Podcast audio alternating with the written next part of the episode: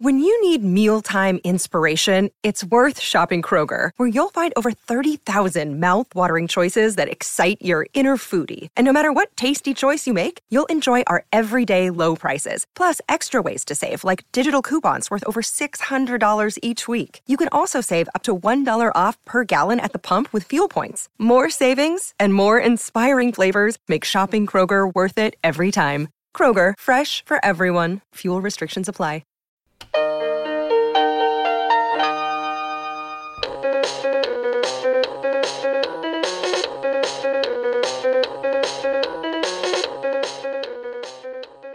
Welcome to Profoundly Pointless. My name is Nick Vinzant. Coming up in this episode, handwriting and Taylors.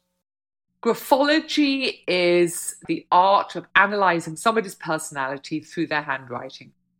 So, you know, who knows whether either of them would have committed these crimes if they hadn't met each other? No, because they're all different things. The middle zone is to do with how somebody copes on a day to day level. It's also to do with their ego and how practical they are. I want to thank you so much for joining us. If you get a chance, subscribe, leave us a rating or a review. We really appreciate it. It really helps us out. If you're a new listener, welcome to the show. If you're a longtime listener, thank you so much for all of your support. So, our first guest studies handwriting, specifically what your handwriting says about you. This is graphologist Emma Bache. What is graphology? Graphology is the art of analyzing somebody's personality through their handwriting. What are you really looking at, though? Like, what about somebody's handwriting is telling you what their personality is like? I'm looking at absolutely everything. I'm looking at the size, the individual size of the individual bit of letters, the zones. I'm looking at the slant. I'm looking at the spacing. I'm looking at the pressure of the pen. I'm looking at all the little anomalies of every individual stroke. I'm looking at the layout on the page. And all these things together will give me a pretty good picture of the personality. No, what kind of things will it generally tell you? Are we talking about kind of like big, broad things in the sense like this person is organized, this person is not organized? Or are we talking about really specific things like this person's mother never really loved them and it's reflected in their handwriting or something like that? Well, it's not going to tell me whether their mother really loved them or not because that's you know gets into a little bit of the crystal ball. I mean, I wish I could do that, but um, it might uh, it might show up that they have mother issues. Um, it might show up that um, how they are at uh, mothering themselves, and they could be a man. Um, so it shows up broad personality traits, but also more individual. I mean, for instance, I could tell the difference between somebody who's had a glass of wine and somebody who's an alcoholic. I can tell the difference between somebody who is um, uh, got a strong willpower and very ambitious, and somebody who's actually very aggressive and violent.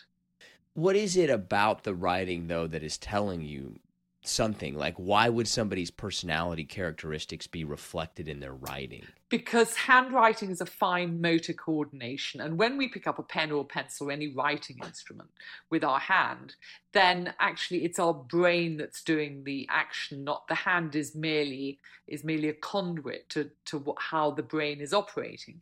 And our, our fine motor coordination is influenced by um, how we expand or constrict our personality, which then goes onto the page, but also our very transient thoughts and feelings and, and physical, um, but, you know, physicality, how we're actually feeling, and, and also our emotional and mental state. Everything is, um, is reflected in that fine motor coordination.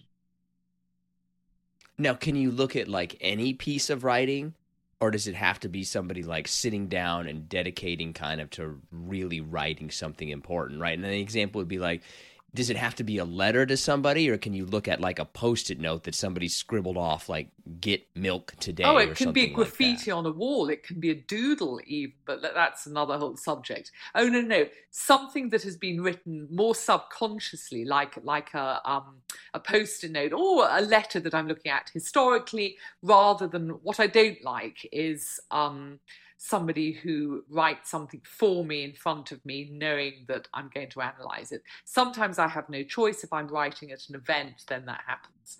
But um, the more um, subconscious, the better it is. And no, it can honestly, it can be um, graffiti. So, so how is this kind of viewed? Is this kind of viewed as like, yep, this is an exact science? Is this a pseudoscience? How is it kind of? It's not an exact science, and I don't. It's not a pseudoscience either. It's an inexact science in that it and its, its basis there are scientific justifications as to what our brain process is when we pick up a pen but it's also it's an art in that i as a human am analyzing um, this person, but I'm putting everything together.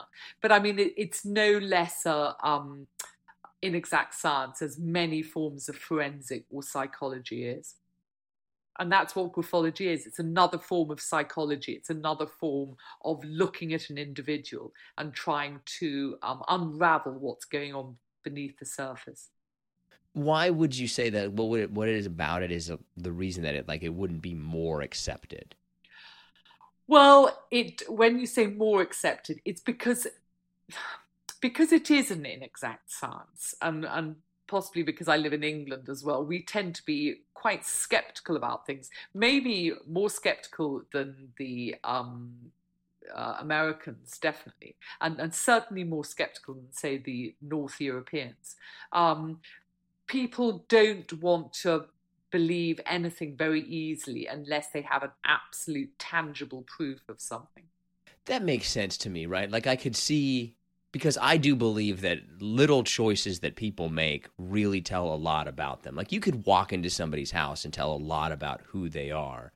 But I could also see it in the terms of handwriting of like I put no thought into this thing that I just wrote and just did it as quickly as possible. You know, like I could see it telling you a lot, and I could see it kind of telling you nothing depending on the framing of it. But on the other hand, you could plant things in your house to give an impression to somebody that you're somebody that you're not, and a lot of people do that with with particular things they might have. Whereas a handwriting, honestly, it's it's you can't hide things from me. Even if you try and hide things, um, then the speed of the writing slows down into something else, and handwriting changes all the time because we change all the time. So if I'm analyzing somebody's handwriting right now, it is how they are now, not how they were yesterday or even four hours ago, and certainly not tomorrow morning. Now, they might be the same, but you know, depending on whether it's morning or night or or who they've just spoken to, how they feel physically and emotionally, who they're writing about, who they're writing to, all those things have um, have an effect on your personality? As a graphologist like what kind of work are you more mainly doing? Um, i would say that probably 30% of my work is um, doing uh, after dinner and keynote speaking and working at events which is what i just did in san francisco. But i also do um, quite a lot of forensic work. And then i would say um, quite a lot of my work is helping large companies some american with recruitment so I'm helping to draw up a short list to get absolutely the right candidate for the for the um, applicant. So if somebody wants to hire, say, like the new CEO or a high ranking position, they'll send you samples of someone's handwriting to look at? Well, yes. And I'd also need to look to see who's going to be working in the team because, after all, I, could, I, I need a brief from the company um, or the individual who's employing to see what traits they're looking for and what they're not looking for. But I also need to see whether that individual is going to gel within the team. Is it ever used by courts at all? Um, occasionally, yes. I do not um, work as an expert witness uh, in court. However, I am used by lawyers and security companies and individuals who may want to get the police involved with a possible crime that's been committed. And I also look at um, handwriting to see, in my professional opinion, if it's been forged or copied by somebody. Which, of course, that sort of work unfortunately tends to go up in times of economic downturn because white collar crime goes up. Oh, like they wanted to see if somebody really signed this thing. They want to match this handwriting to that handwriting, that kind of stuff. Yeah. But but also uh, there is that, but also to look at criminal tendencies in people. I mean, for instance, i am um, there's a, a, documentary came out in May, which is still there, about Ian Brady, who you may probably haven't heard of, but in the 1960s, was a terrible um, case of a man and a woman who were sort of lovers, but actually he was gay and it was quite complicated. But they, they kidnapped, sexually abused, and murdered a whole load of children in the north of England and they buried them in uh, the moors in Lancashire, which is sort of way, um, very wild, sort of out of the way, sort of fields and things. And um, they were captured, but not before they'd killed a lot of children. And they're both dead now. But they did a documentary on Ian Brady, who was the man, and Myra Hindley was the woman. But it was about Ian Brady, who was actually, even though he had a very bad upbringing and quite tragic upbringing, he was highly intelligent and he was also a prolific letter writer. So they contacted me to see looking at his um, handwriting, his letters, as to whether there was any clue in the personality as to why he'd done this and whether I thought he was a sociopath or not. What was your diagnosis, so to well, speak? Well, what was quite chilling, what was quite chilling, exactly, what was quite chilling was that I was looking at the um, original letters. They weren't copied, they were original. And he it was mostly when he was in prison and he was writing to, you know, people who took an interest in him or were writing to him. And I think there was a social worker involved and everything else.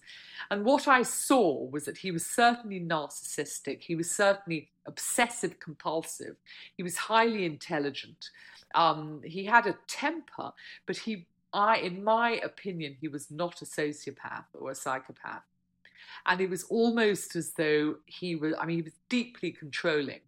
And then the woman that um, was very much the partner in crime also um, abused and murdered these children, boys and girls, and they were tape recorded them when they were torturing them. It was just absolutely horrific. She was not his intellectual equal, and he he basically controlled this woman. So you know, who knows whether either of them would have committed these crimes if they hadn't met each other. How did you become a graphologist? Like, how did how did you get into this? Uh, I've always been interested in psychology. I've always been interested in what makes people uh, tick and and what literally is underneath the surface. And um, a friend asked me to do a long, long time ago, 36 years ago or something, to do a weekend workshop in it. And I loved it. And because of that, I then in, joined something called the British Institute of Graphology, and I did a three-year course with them. But I've now started to do my own workshops at home, teaching other people because it was such a big influence on me just doing that workshop. That's really what got me hooked. So then, will you try to adjust your own handwriting? Oh no! Like, no. could somebody study this, know about it, and be like, no, no, no, don't slant that A or whatever? When I was some training, I'd become quite because obviously we looked at each other's handwriting and everything else, and I'd become slightly paranoid and neurotic about what people thought. But a, I'm too old, I don't care anymore. And B, I really don't mix with other graphologists. I, I seriously don't. I mean, I know the names of other graphologists, but I, I very much work on my own. And, um, you know, I have enough confidence in my own ability. I don't. I think honestly, you get to my age and you don't care what people think about you anyway. you, you don't care. I mean, it's one of the massive advantages it, of getting older. I feel like it starts at like 30 and you're just like, I just don't give a shit. Well, it does start at 30, but trust me, at 60, you're just really there. Are you ready for some harder slash listener submitted questions? Yes, absolutely. Let's do it. What letter tells you the most about someone? What letter kind of just tells you nothing? Um, that's not the way I do it because I, I'm looking every single little individual thing about the writing, which we've covered before, but I'm also looking at the whole thing together.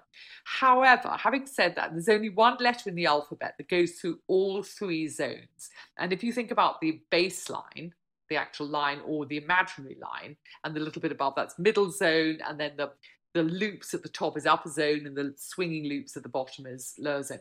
There's only one letter in the alphabet that that would go through all three, and that's the letter F.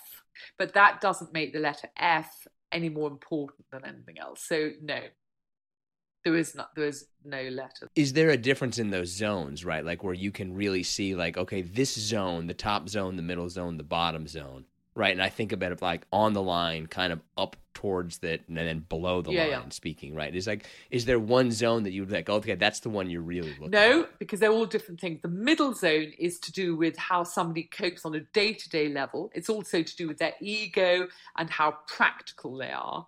Um, the upper zone tends to be um, thought processes the intellect maybe their beliefs if they've got a strong um, religious belief or and also to do with IQ as well. Lower zone is more to do with their physicality and actually their sexuality as well. I mean, you know, if I'm giving honestly, So- if I'm giving a talk or something like that, you know, especially the men, sorry to say, they all want to know about their lower zones and they're all they're all desperately, you know, um, adjusting the length of their lower loops. then does a if you have a low low if you have a lower loop does that mean that you may be heterosexual as opposed to homosexual or like how does that what is the lower So the sex drive and the sexuality. So um, if I, if you put this out, everybody's going to. Oh. Um, well, I there are certain traits, and I'm afraid. I mean, this does sound very you know uh, sexist and judgmental to me, but whatever.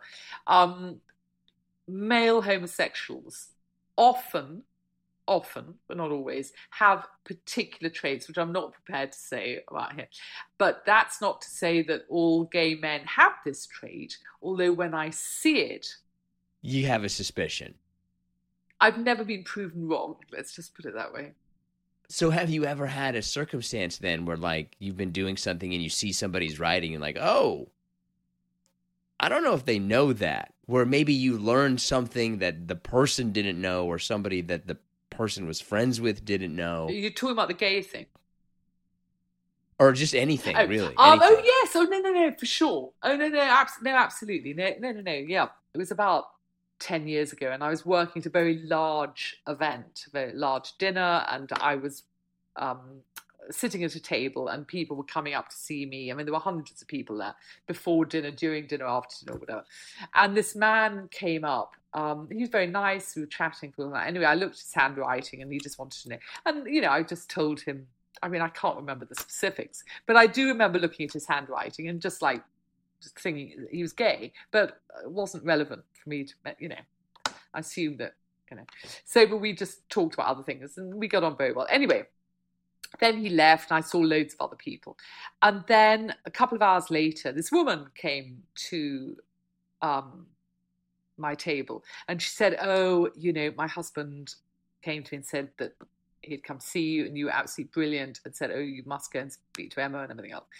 So I looked at her handwriting and, and you know, we talked about her and everything else. And I said, Oh, I said, Who is your husband? And she said, and she described him. Okay. And I thought, oh, oh, right, okay, interesting. And then she said, Look, I need to talk to you in confidence about something. And I could feel myself getting quite sweaty, you know, because I was like, and Oh, um, yeah, I went, here. And she said, I just, you know, we've been married for 40 years or something, but I just feel as though there's something about him that I don't know. And she said, I don't know what it is, but I always feel as though there's something. And I honestly, I just had to lie. And I just said, I've got no idea. oh yeah you can't be like Oh, no, obviously. Oh, no, he no. turned- Oh, do you not know?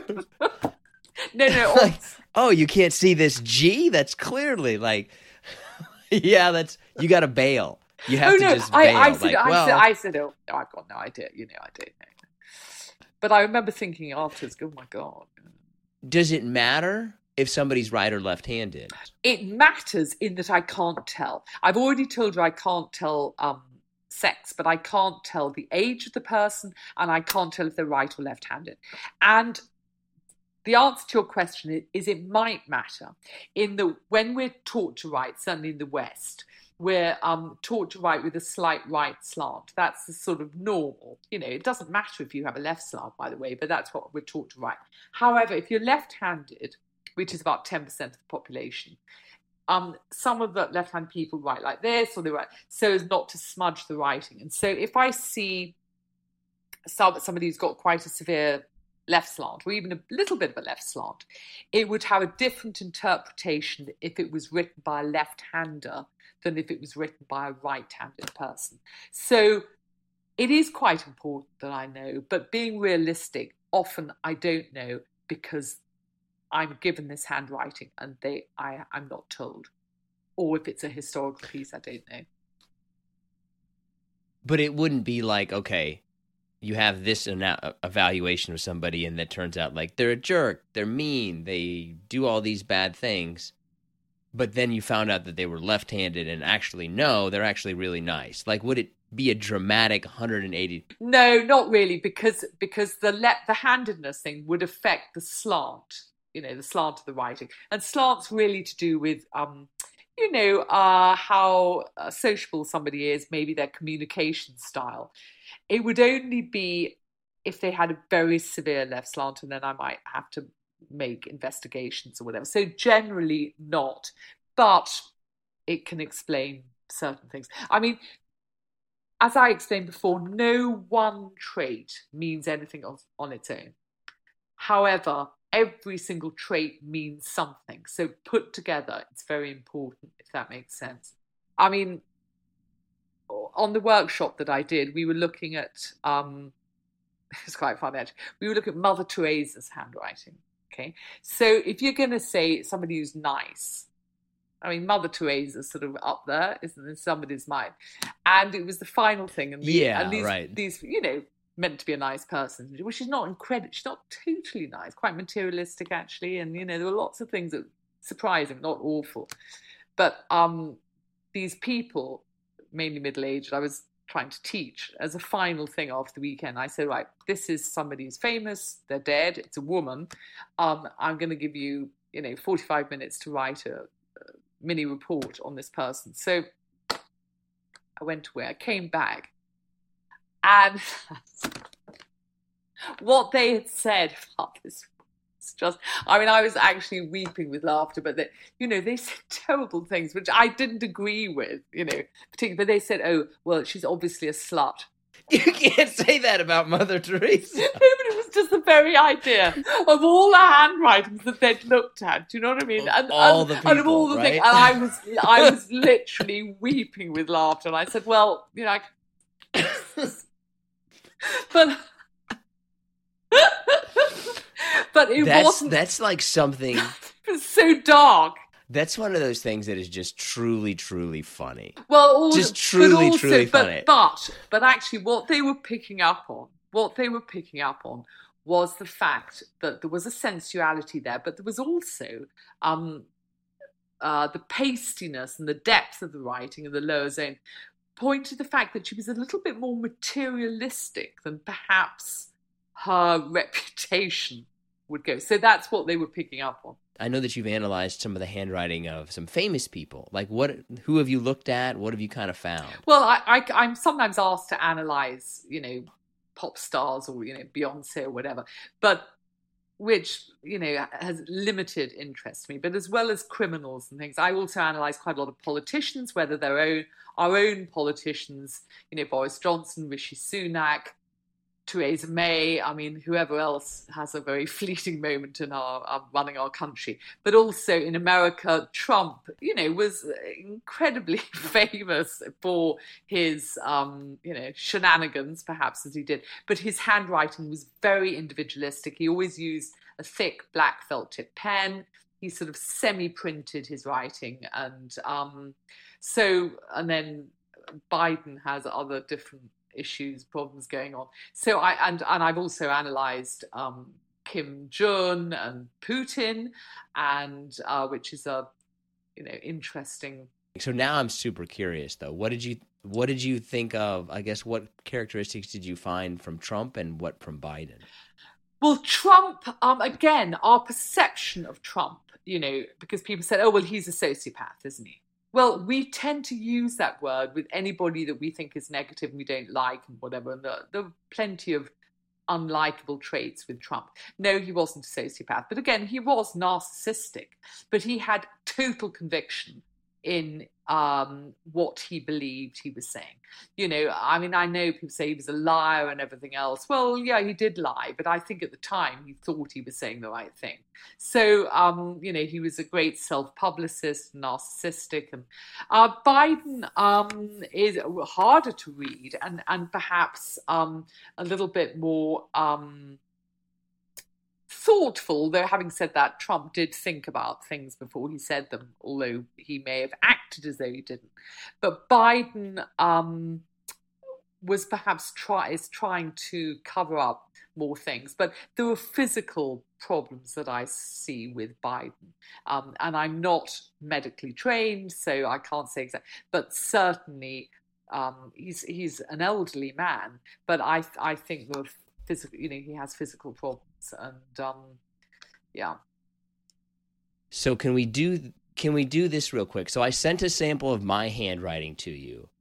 What kind of broadly speaking broadly speaking, I guess what kind of jumps out. Okay, out you've you? written, you've chosen to write it on line paper, which may say something about yourself anyway. I would normally say don't write on line paper. However, the fact that you're you have very much stuck to the lines, and the fact that the letters are very much joined together, you like logic. You know, so it might be even quite difficult interviewing me, but you like logic in your life and you like familiarity.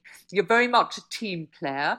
Um, you actually quite enjoy the routine thing, but the the strokes are quite um, it's quite heavy pressure. Uh, I mean, I know that I'm looking at the copy here, but I can tell it's quite heavy pressure, and uh, you know, there's a sensuality to you, um, and you're very um, well balanced between the intellectual and the physical and also the practical. Um, you can get it maybe um, you like to think things through quite carefully. And so if you are suddenly presented with uh, something which is out of the blue, you might find it quite stressful. So you would find new situations quite stressful. Stressful, and if you look at the page, you've got a much wider right-hand margin than you have left. And if you think of the um, going towards the right as the future and progression, and the left as what you know in the past, you you take you know you like to take your time with new people new situations and so anything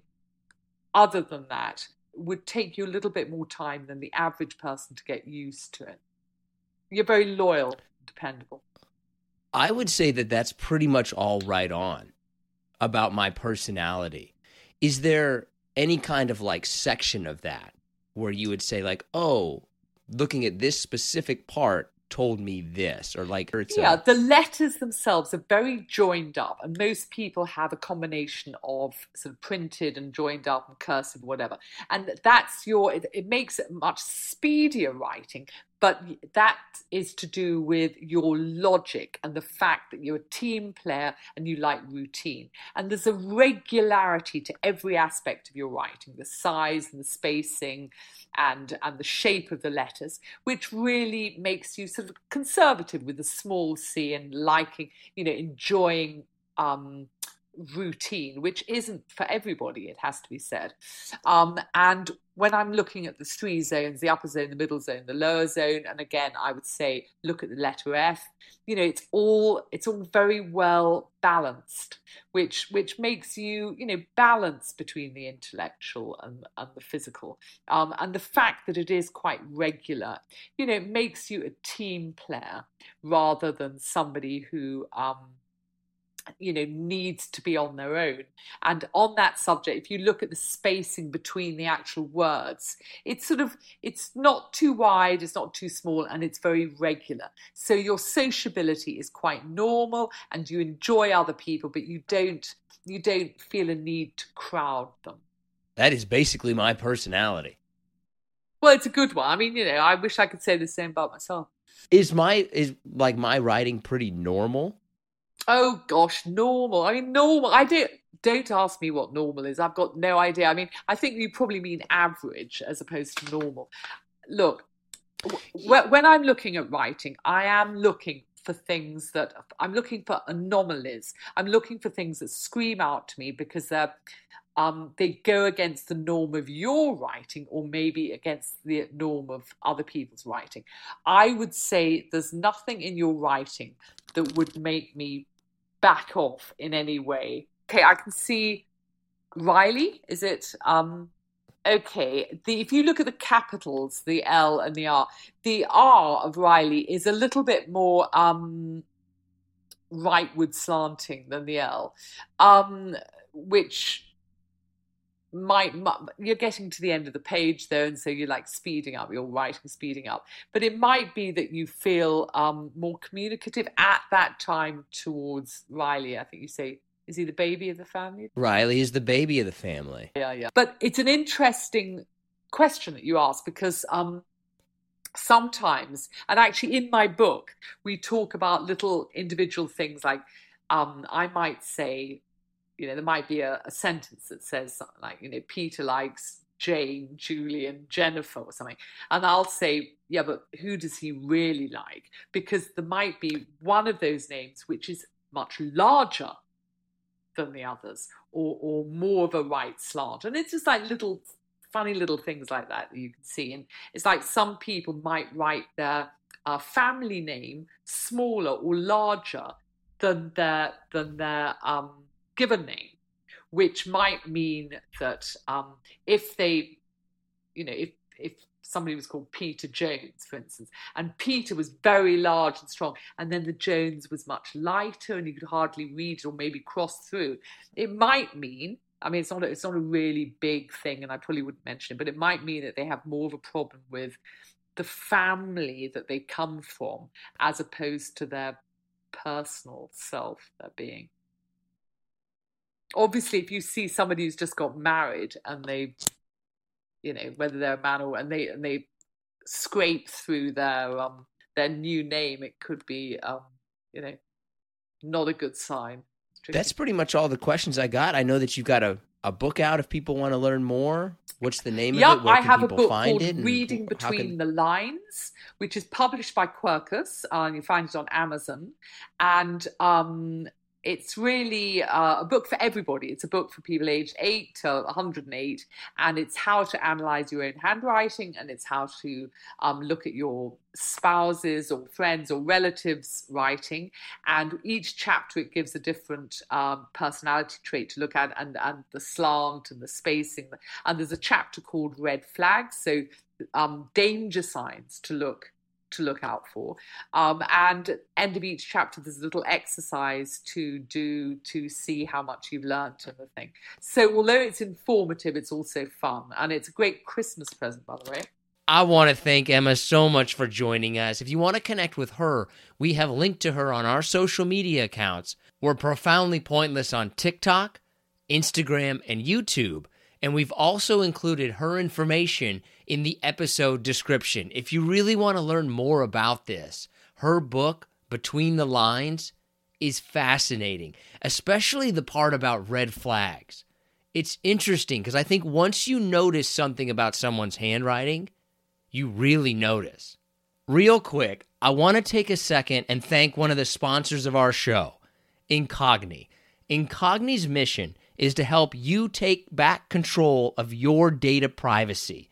We all know that data brokers and companies collect our personal information and then sell it, and who knows where it goes. Incogni's mission is to take your data back just as easily. Every year, identity theft seems to become a bigger and bigger problem. There has been a 68% increase in the number of data breaches in 2021 alone. And the likelihood of your data being stolen just keeps getting higher and higher. What Incogni does is reach out to data brokers on your behalf, requests that your personal data be removed, and then deals with any objections from their side going forward. What data brokers do is if you make a request, they'll remove it, but then they go back. Incogni keeps that from happening through three easy steps create an account, grant them the right to work, and then they will contact data brokers on your behalf and request that your data be removed permanently. And right now, Incogni is available risk free for 30 days. Anybody can try it, and if you don't like it, you'll get a full refund. We even have a special discount available. All you have to do is go to incogni.com slash profound and enter the code profoundly, and you can try Incogni risk-free for 30 days. We've also put a link in the description along with that promo code if you want to check it out. Okay, now let's bring in John Shull and get to the pointless part of the show. Have you ever judged somebody by their handwriting? Like you saw their handwriting and thought, oh. I, th- I think it's fair to say that I have. But on the other side of that, I am one of those people that always gets complimented on my penmanship, which has always led me to believe that people must think that I cannot write well. I do feel like there's a lot of compliments that people give you that maybe that they think that you're actually an idiot. And I don't mean you, but a lot of things that people will say is like, "Well, did you think I was a moron?"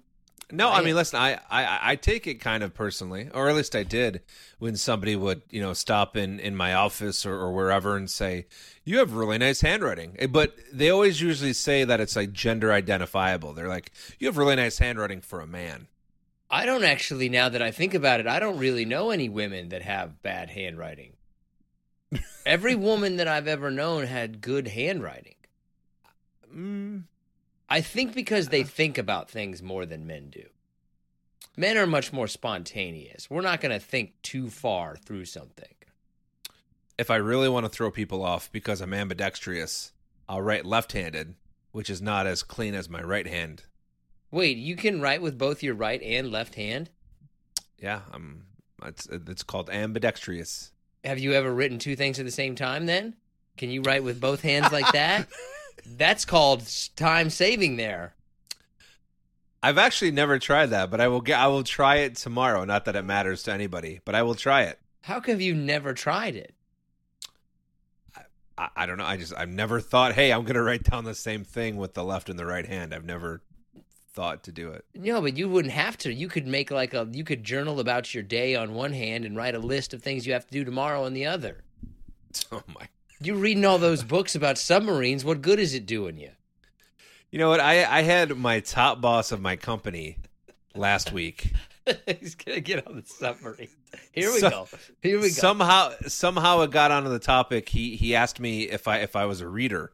And I said, "Yeah, I, I read quite a bit." And he goes, "Oh, what do you like?" And uh, uh, that spiraled downhill from there real fast. He is, I don't. He was not like you. He was not impressed with my submarine uh, uh, knowledge or the fact that I love submarine books. You get one book per vehicle. One submarine book, one plane book, one car book. Can't be reading that many books about cars. How quickly do you try to go through a grocery store though? Are you a lingerer or are you like, man, I know where it is. It's aisle seven, third shelf. I'm out of here. Well, this gives me a chance to to kind of Oh, give you kudos. Uh, one of our probably within our first year of doing this podcast, you asked me a question, if uh, like how long do I spend eating dinner? And I said, oh, an hour or whatever. I like to enjoy my meal, and blah, and you were like, you know, you of course you jumped on me, and you were like, and anyone out there that's listening to this will get this if you have children that are above newborn status. But it's like once you have kids that start eating at the table with you, it's over. Like you just want to get in, get out, and just move on with your day. I don't like to eat around people. I eat Uh, Oh, me- by myself at the end of the day. Yeah, I will. I, I'm the same way. It's actually become kind of a running joke at any shop I've ever worked at that, oh, Shull's not going to eat today unless he goes into a closet somewhere and eats his lunch because I, I just I don't like eating in front of people. I just don't. I agree. I don't like eating in front of people either. I like to eat at the end of the day no matter what. Like, I don't care how late it is. Even when I work nights, I'm not eating dinner at six o'clock. Like, I'm going to wait until like Yeah. midnight when I get home to eat dinner. And I want to do it by myself. Yeah, I'm the I'm the same way. I'm the same exact way. Uh, to wrap up that story, moving fast forward now to today, John. Uh, I'm going to tell you, I just try to get in and out, and if I if I don't have to take my kids, that's a bonus. Oh, I don't think that I've ever spent more than not including waiting in line, not including waiting in line. I don't think that I have honestly ever spent more than 15 minutes in a grocery store, even if I'm shopping for like the week. I'm not fucking around, man. Like I know what I that- want. That's what I'm getting. Let's go. That's pretty fast. I, I try to put it at an hour. That's my that's my time limit. You're gonna spend an hour in the grocery store?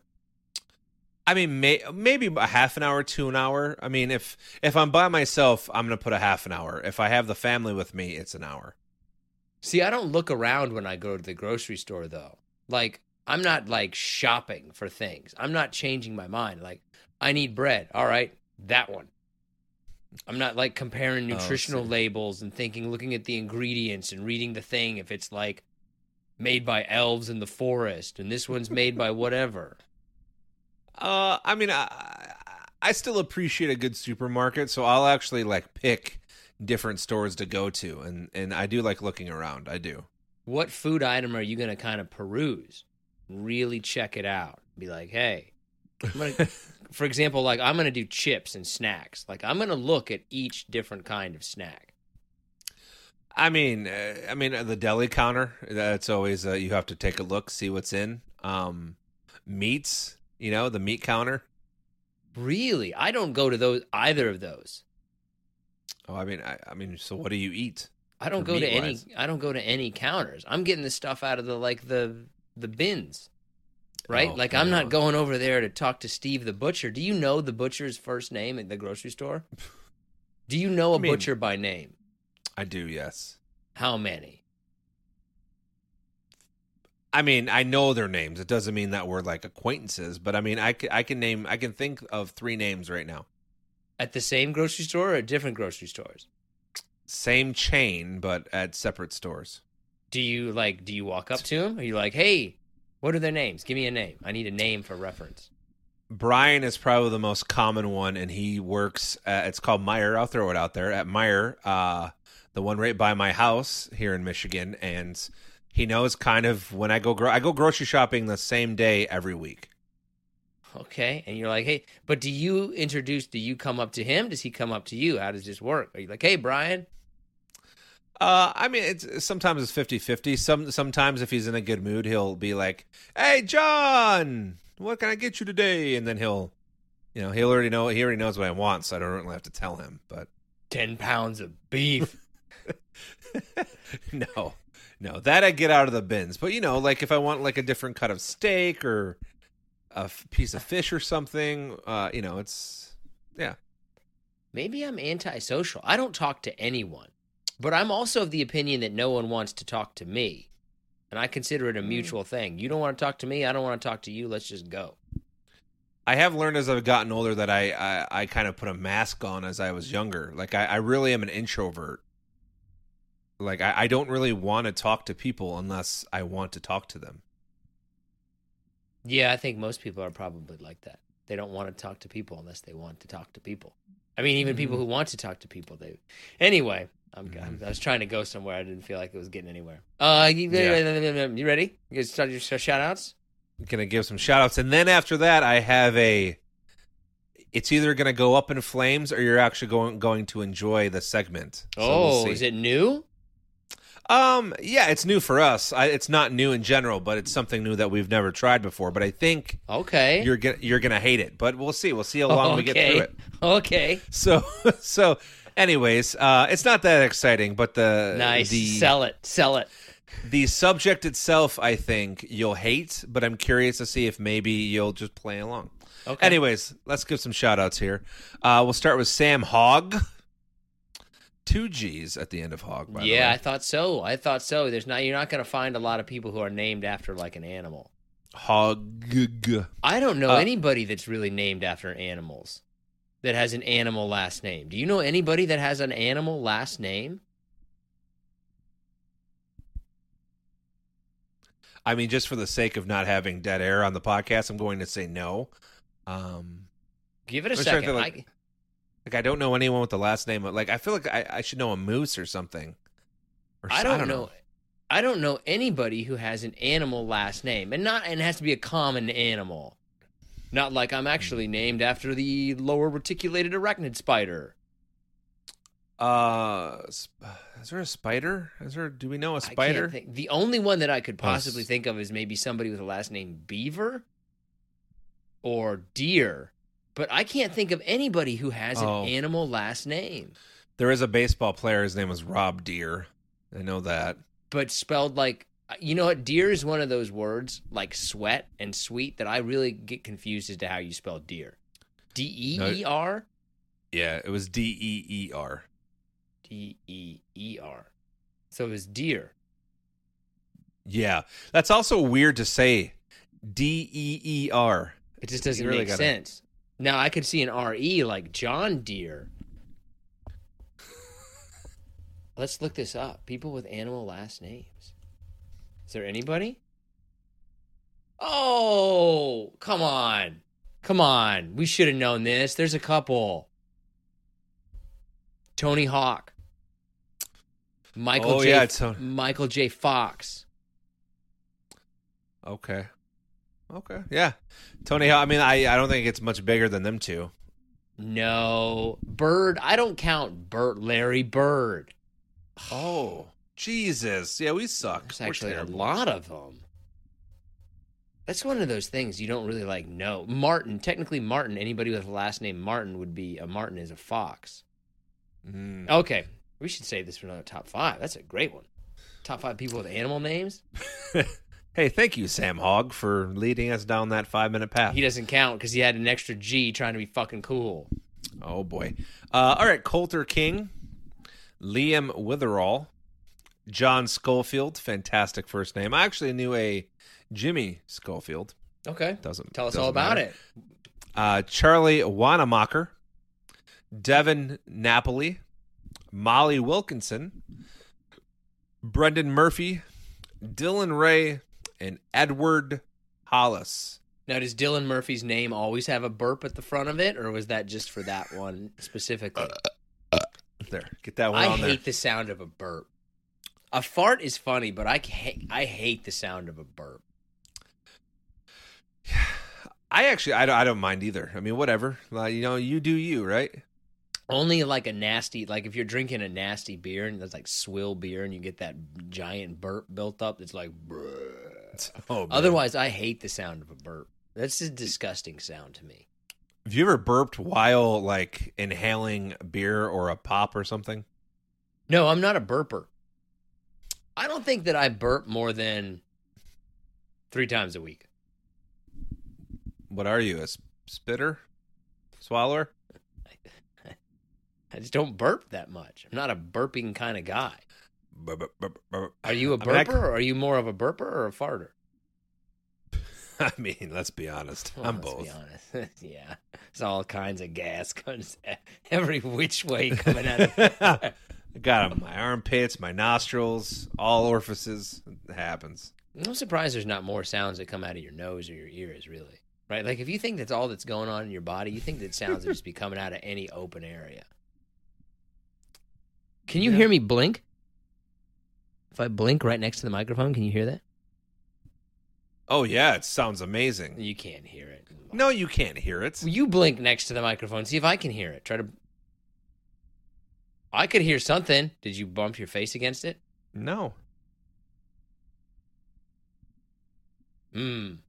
Maybe you're a more power, powerful blinker than I. Okay, well, man, how does I mean, I- anybody? like, how could anybody listen to this? I have no idea, but I guarantee you that whoever is still listening to this is like, "Oh, can I hear myself?" Right. blink?" It's a good question. I mean, we're not award nominated for no reason here. oh, that's right. I don't think we've told the people. I don't think we have either. Do you but want I, to tell I feel no, I feel like you're a better presenter than me. Uh, so we were nominated for best interview podcast. It's the second time we've been nominated for best interview podcast. We're gonna lose. We always lose, but we've been nominated. But I mean, listen, we're up against. I mean, I mean, these are serious awards, right? The Signal Awards. Yeah. You can st- you can still vote. I think to the 14th. Uh, their viewer voted upon. I mean, we're going up against Jon Stewart. I think Tina Fey's in there. Steven Yeun. Um, Who? so Oh, Yeun Yeun. Netflix person. We're up against like Well- Netflix. Well, he's actually Glenn from The Walking Dead. That's where people will know him. Oh, so they got some famous guy to host their thing.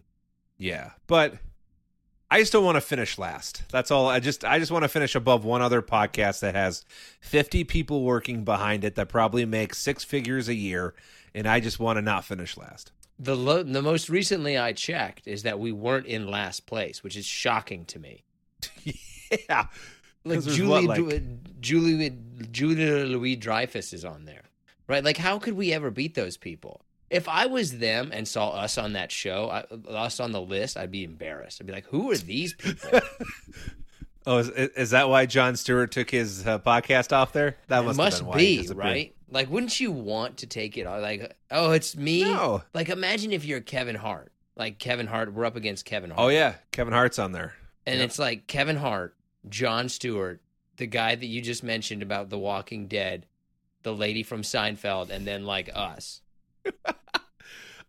I mean, uh, I, I I've stuck with this podcast for six years because you do It's great work. five We do great work.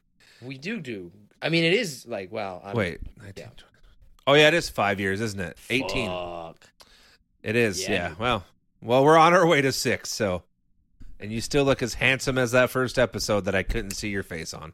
Aw. All right, so you're gonna hate this. The more I think about this, this was a terrible idea, but it had Let's, let's jump into it. it, it it it goes along with the theme of our top five. Okay, but now let me ask you this. Now, this is a candle of the month episode. If I hate this completely and totally, are you willing to bet your candle of the month on it? To everybody else except you, yes. Okay. Okay. I'm glad you. I'm glad you remembered it was candle of the month. I have a special spooky candle. Oh God. Wow. Anyways, uh, all right. So uh, everyone's aware of the Taylor Swift Travis Kelce, um, I don't know, love story that you want to call it.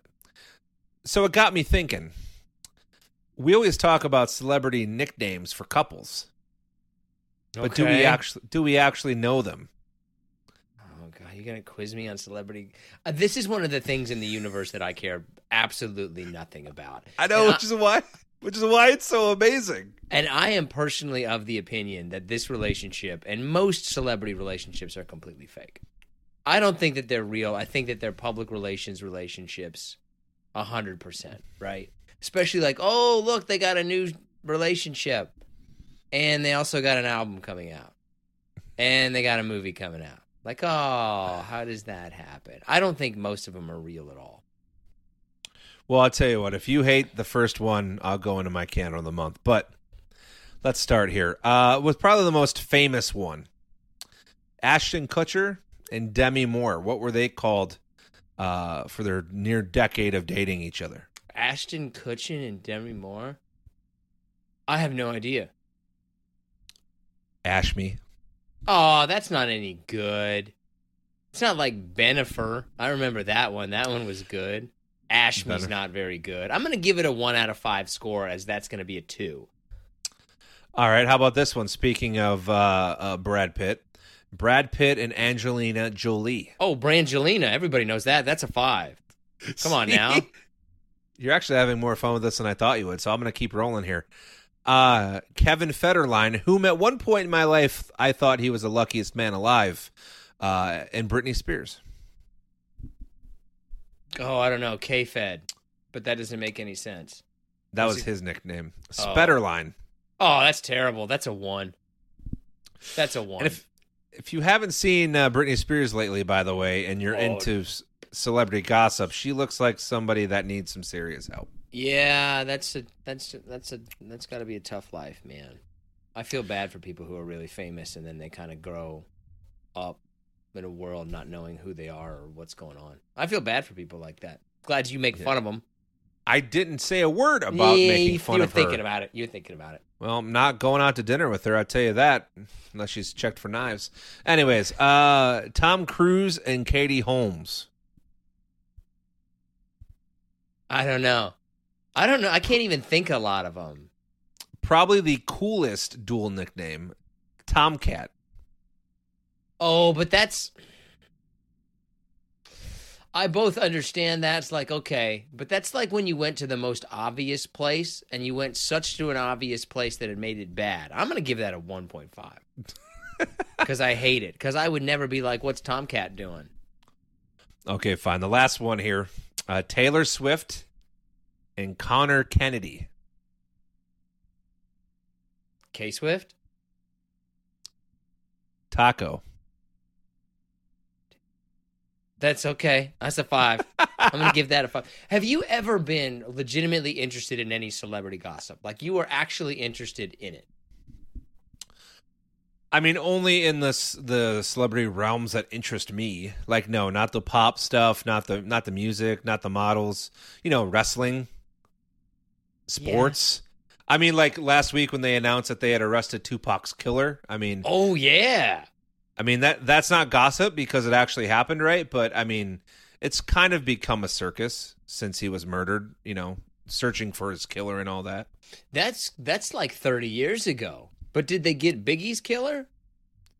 They're still looking Uh, for Biggie's killer. I think they're still looking for Biggie's killer. That's kind of crazy. I've always thought about when people like are killed in regards to crimes. I've never understood how police cannot solve it, and I've never understood how they can solve it. It's amazing to me both regards.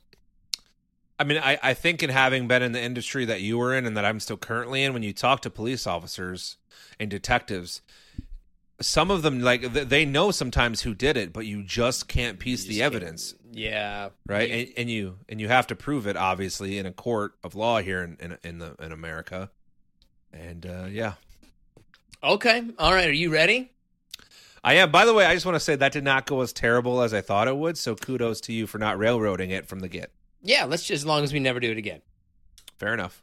Was there any other ones that were really good? There's got to be another one. You didn't have Bennifer. Who was Bennifer? Well, because you already you said it, but it was Ben Affleck and Jennifer Lopez. Um, I had uh, Avril Lavigne and Chad Kroeger. Which how in the hell did that ever happen? Wasn't Chad Kroeger in like a a religious band? No, man, he was the lead singer of Nickelback. Oh, I get him confused with the guy from Creed. Creed also wasn't a, a, a religious band, man. Creed wasn't a religious band? I think it Ju- was, dude. I No, think Creed is religious. It's named Creed. Just stop it. Chad look it up. Kroeger and Avril Lavigne's nickname was Chavril or That's Chavril. terrible. Is Creed a rel- Christian band? Oh, he's pissed about it. Yeah, he's pissed about it. Yeah, it's some gossip that you probably fell for.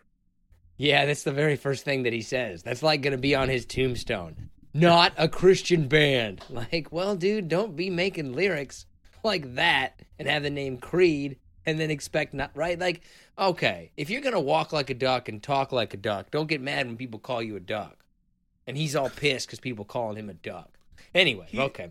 He's had a tough life too.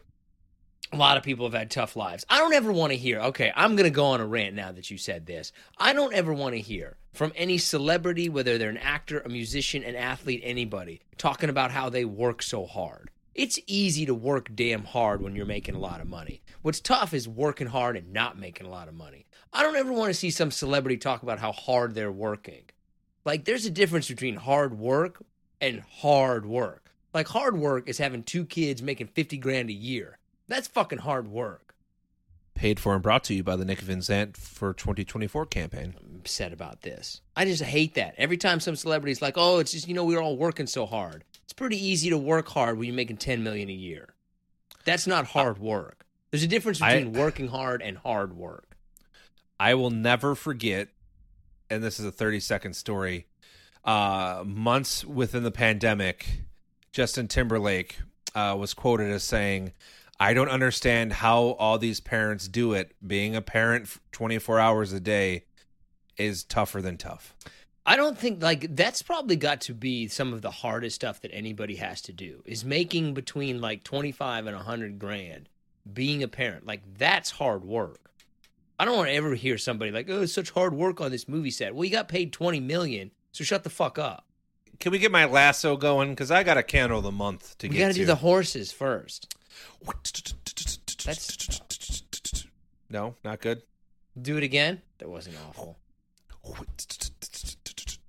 Nay. I think my horn. Let me try. Let me try.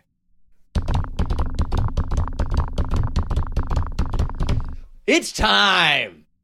The outlaw candle connoisseur rides again. Whoosh. Candle of the month. Here we go. It's a very spooky candle. I don't know what I was trying to do there. How Uh, did anyways, you go? How did you go Hispanic? You went Hispanic in the middle of that. Anyways, uh, head over to the Magic Candle Company. I think I've talked about these folks before. Uh, they do a lot of themed candles, uh, uh, all, all varying prices. One thing I really like before I get to the scent that I'm going to say for Candle of the Month is you can usually get most of their candles in uh, small, large. You can get room sprays, you can get wax melts, um, oils. I mean, so you just don't have to get candles. But um, regardless, my candle of the month this month, with it being October, uh, Pumpkin King by Ma- the Hmm. Magic Candle Company. And wh- here- one thing that this candle has that I've always wanted to find in a candle that I have not been able to find till now is a, a pumpkin candle that smells like pumpkin puree. What do most other pumpkin candles smell like? They can be a little dry. Like it's like this is like having somebody just rub pumpkin puree over your body over and over and over again. Is is that good? I, I mean, hey, uh, eh, eh, well, I, I did kind of getting down at the health? Yeah. What are you- Anyways, anyways, uh, ch- ch- check them out. MagicCandleCompany.com. Uh, I think they are an online store only, uh, but they have all kinds of deals, uh, especially with the holiday coming up and with Thanksgiving after that. Um, and they they have a lot of they've I don't know if they've actually purchased the rights to be able to sell some of these candles, but they have like a Stranger Things uh, line. They have like Hocus Pocus, uh, some of the horror movie Mm. franchises. Um, but you know, to me, nothing is better than good old pumpkin puree in a candle. What does a horror movie candle smell like? Well, you know, like like uh, I, I actually don't know if they have it this year, but I know last year they had like a Jason Voorhees scent, which was like piney and woody because you know that's where the first Friday the Thirteenth was set. Oh. So I didn't. Now, is themed candles is that a big business? yeah, of course. I mean, themed anything, right? I mean, that's how Etsy that's how Etsy shops make all their money. I think is because they legally make products with certain likely likenesses on them, and you know that's that's that's it. I really don't understand how you can burn that many candles and your nose like still works all the time. Like I would think that you it'd be like listening to music at a loud volume all the time, and I would just I would think that you'd be deaf. The smell Well, I'm- equivalent of death. Death. I mean, to be fair, uh, you know, when when I, when I when I got COVID, that really did a number on my senses. But one thing it seemed not to touch after a while. Uh, that was the first time I've had it, by the way, uh, which was the worst. Um, was my my smell? It came back after like a month, and now I have like spidey smell. what did you do without being able to smell? What did the candle connoisseur do? It's like being stripped know. of your superpowers. What did how don't- you I get by? Did you still I don't think candles? I missed a po- I don't think I missed a podcast during Oh. all that. Oh, so you just made up candle of the month. So you just lied to the people. No, this was two plus years ago. I don't think I was doing candle of the month two plus years ago. Mmm. Busted. okay, yeah, yes. This has been a fabrication since day one. this is all a lie. The man knows nothing about candles. Um, are you okay? Are you ready for our top five? I am, and I know you hate it. You do not let you. You were not into this, but I think it's going to be a good one. Okay, so our number five is top five Taylors, but we're breaking our rule and that it can be Taylor or the first name or the last name. Which I always thought you could, anyways. I I didn't realize You've gotten mad at me before because I did the last name. probably because you were talking shit about something I picked or something. Right, right. I also I always like those kind of rules, the ones that only apply to the specific set of circumstances that I'm okay with at that time. Yeah, I mean, come on, man. Okay. That's what we're doing here. all right, Uh, all right. all right. My number five, you got to put her on the list, and that's Elizabeth Taylor. You have her at number five. I do. I'm telling you, I think there's a lot of uh, Taylors out there that you're not thinking of. I have her higher on the list for a reason that I'll explain later, but I have her higher. I think that five is obviously too low. My number five is honestly the guy that I would say is kind of symbolic of a lot of Taylors. He's somebody that you've heard of, but you're not sure exactly which one that one is. It's Taylor Lautner, the Wolverine from Twilight, or the Wolf Man. What? What? Werewolf? Michigan's own Taylor Lautner. Oh God! I actually don't have him on my list. Um, Even though he's but- Michigan's own, you're gonna make a big deal about he's Michigan's own, and then be like, Nah, we don't. really He's not that great. So we we've had we've done lists like this with names before, and we've had you know si- singular movie or franchise actors on there or actresses. But other than that, I don't know what he's done other than Twilight. I think he's done a couple of things, but nothing that was in, ever anything like that. But a lot of people really struggle with that. I think there's a lot of people whenever you talk about any kind of franchise, whether it's a movie or a TV show, it's really hard to do multiple things. I think that you kind of get synonymous with that, and then nobody wants to touch you. Like this podcast. Yeah, yeah. Uh, number four. Uh man, see, so this is where it gets extremely tough, man. I mean, it is you are splitting hairs with Taylor's after after really uh, in the top 5. Uh so my my number 4, I'm going to put James Taylor on the list at number That- 4. That's who I have too. I have James Taylor at number four. One of the like- like a happy songwriter. All of his songs are happy songs. To me, not a whole lot different in terms of what he contributed to the music industry than say like a Jimmy Buffett. They're both well known for some of their anthems. They've been around forever. I mean, obviously Buffett, uh, ha, you know, did all the things in the Caribbean, but um, very similar esque artist to me. But you ha- you have to put James Taylor on the list. But Jimmy Buffett is more famous than James Taylor. I yeah, I would agree with that. Yeah, his songs at least, but they were both kind of that same musical style of like they weren't really writing about hard times. They were writing about having a good time. James Taylor was like a musical Mr. Rogers. Oh my god! All right, my number three. I actually have two people at my number three. Okay. and uh, that's going to be Roger Taylor and Taylor Hawkins, both drummers, one from Queen and one of the Foo Fighters. Also, both people who I don't know who they are. Okay. Well, it sounds like you. Need I don't to- know who Roger Taylor or Taylor Hawkins is.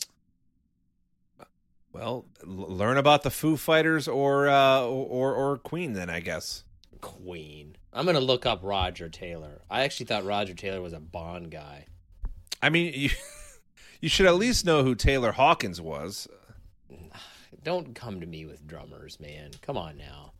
There's very you very very rarely, very rarely know more than two people in a band. It's a big deal if you know more than one, really. Sure, but I, I also think that like these weren't normal musicians. Like these are these these are legends of the of music. I don't think I'm going to put Taylor Hawkins as a legend of music. Not somebody that I would know who they were. Foo Fighters, I only know Dave Grohl. Okay, how about this? How many people can you name in a band? And I'll go through the list. Guns N' Roses. Slash, Axl. I mean, those two. Was there anyone else in the band? I think Duff, but that might have been another band. U2. Oof. Uh, I mean, uh, but see, I'm not a big U2 fan. Bono and the guy with the weird sunglasses and the soul patch. I think his name is The Edge. like, Could you imagine introducing yourself as The Edge? Like, No, no, no, it's- not even a nickname. It's just I'm The Edge. I Like a see that they opened up at the that Sphere in Las Vegas. That thing looks pretty dope. That thing looks pretty sweet. Way to see a concert. yeah. That looks like a good. But okay, would you agree with my sentiment that that's like, there's very few bands that you know two people. Very, very rare where you're gonna know three of them. Yeah, I don't disagree with you, but that's not really uh, the argument here. The argument is Roger Taylor and Taylor Hawkins. They are legends of music. Oh yeah, you know they did all that stuff. With What's your uh, nu- what? with your Who's? It's? Just, just stop. back when Stop. Who's What's- It's collaborated with What's Its face. What, what's your number three? Lawrence Taylor, number 56 for the New York Giants. Okay, so that he's my number two. Okay. strictly because he changed the game of professional football, American professional football, forever. He is he's a top 10 player ever in my opinion. Yeah, I've heard he's a really good player. I know he also did a lot of cut drugs. Lot lot, lot of drugs. lot of drugs. Um, he's kind of just leading up to my overall argument for my number one. But who, now, so now I think I know who your number one is going to be. But who's your number two? He was my number 2. Oh, my number two is Taylor Swift. That's my number 1. I I would agree with you if you took pulse of the moment.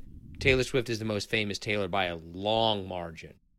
I think that she is levels above Lawrence Taylor, James Taylor, the two guys from a bands that you talked about, miles above Taylor Lautner. But my number one is Elizabeth Taylor.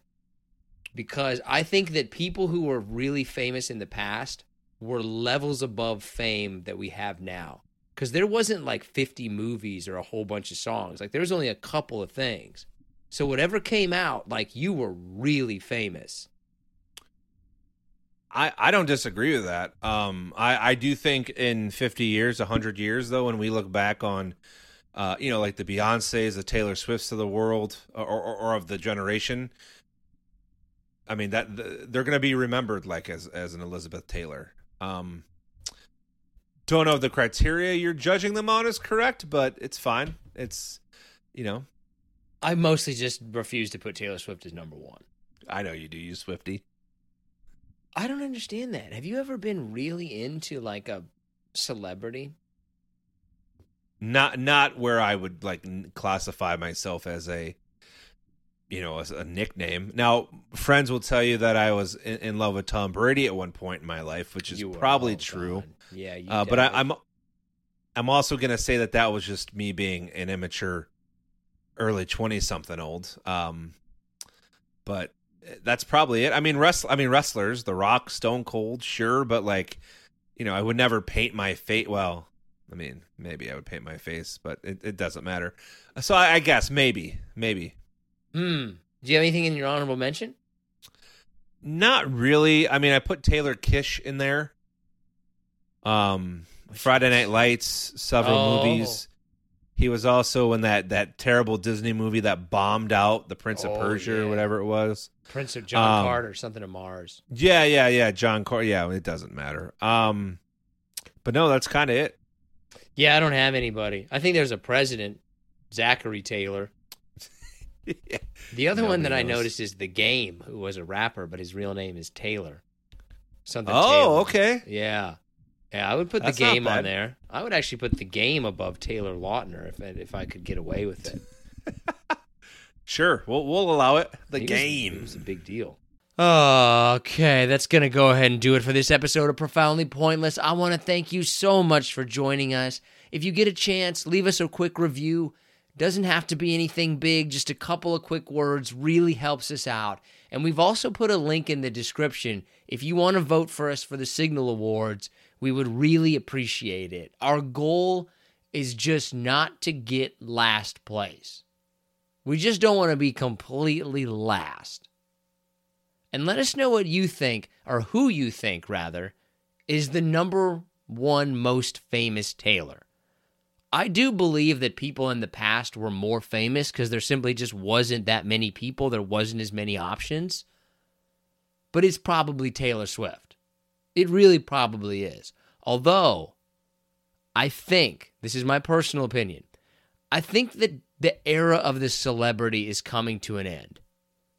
Because we're all kind of sick of this because it's inescapable in a lot of ways. And I would not be surprised if the Taylor Swift Travis Kelce relationship is what finally pushes us over the edge. Seeking the truth never gets old. Introducing June's Journey, the free to play mobile game that will immerse you in a thrilling murder mystery. Join June Parker as she uncovers hidden objects and clues to solve her sister's death in a beautifully illustrated world set in the roaring 20s. With new chapters added every week, the excitement never ends. Download June's Journey now on your Android or iOS device or play on PC through Facebook Games.